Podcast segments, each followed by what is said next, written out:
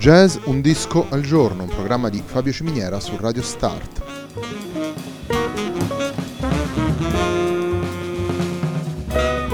Jazz Un disco al giorno è la striscia quotidiana dedicata alle novità discografiche legate al mondo del jazz. Il programma va in onda tutti i giorni dal lunedì al venerdì alle 18 su Radio Start.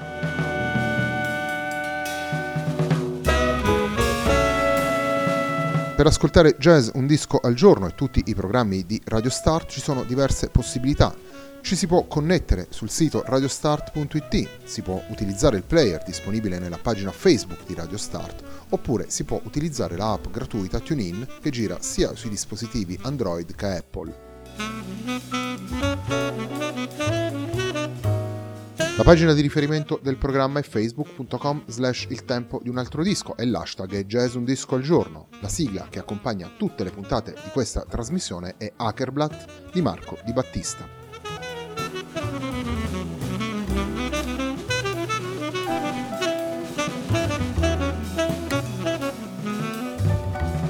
Il disco con cui abbiamo scelto di festeggiare la puntata 100 di Jazz Un disco al giorno è il Colin Concert di Kay Jarrett, disco registrato nel 1975 a Colonia in piano solo dal pianista statunitense e pubblicato nello stesso anno dalla, dall'etichetta ECM di Manfred Eicher. Naturalmente il eh, Colin Concert è un disco eh, che riporta un flusso sonoro unitario all'interno delle tracce in cui è suddiviso e noi andremo perciò ad estrarre alcuni brani da questo celeberrimo disco, per cui questo è il primo brano che andiamo ad estrarre da The Colm Concert.